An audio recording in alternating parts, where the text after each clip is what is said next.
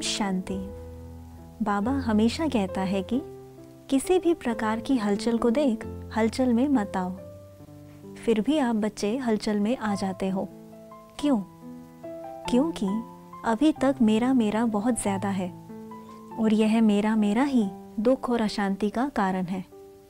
देखो, जबकि आप बच्चे अब संगम के भी अंतिम चरण में हो, जो कि आगे चलकर, अर्थात बहुत थोड़े से थोड़े समय में हाहाकार वाला होगा।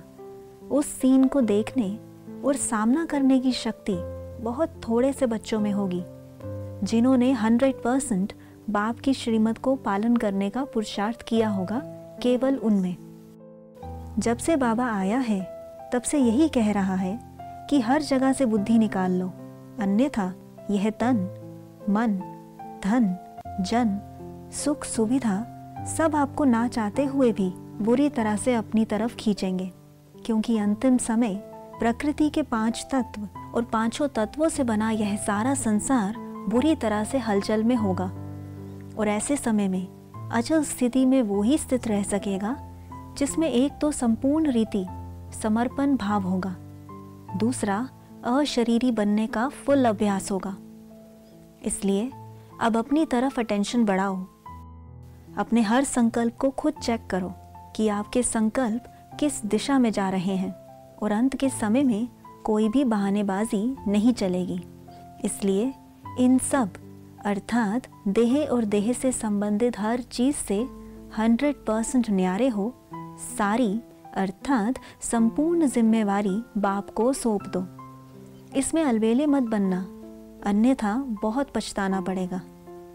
हंड्रेड परसेंट समर्पण बुद्धि वाले बच्चों के साथ बाप का भी हंड्रेड परसेंट प्रॉमिस है कि अंत के समय में भी जब दुनिया हाहाकार में होगी, पर बाप के बच्चे मौज में होंगे।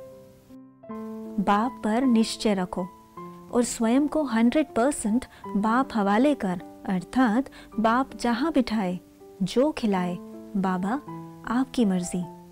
और अपनी मन बुद्धि को बाप की याद में, बाप के प्यार में लगा दो। अपने पूरे कल्प के इस महत्वपूर्ण समय के महत्व को समझ अपना एक एक सेकंड सफल करो, क्योंकि त्याग के आगे प्राप्ति पदम गुना ज़्यादा है। करना कुछ भी नहीं है, बस समर्पण हो जाओ। हर कमज़ोर संस्कार, संकल्प, सब कुछ बाबा को बार बार देने का पुरुषार्थ बढ़ाते जाओ। आपके इस पुरुषार्थ से ही बाप समय आने पर आपको बिल्कुल हल्का कर देगा और आपकी ऊंच प्रालब्ध भी बना देगा। बस अटेंशन देना है। हल्के रहना है, ना ही अलबेले होना है और ना ही दिल शिकस्त और ना ही हार खानी है। अच्छा ओम शांति।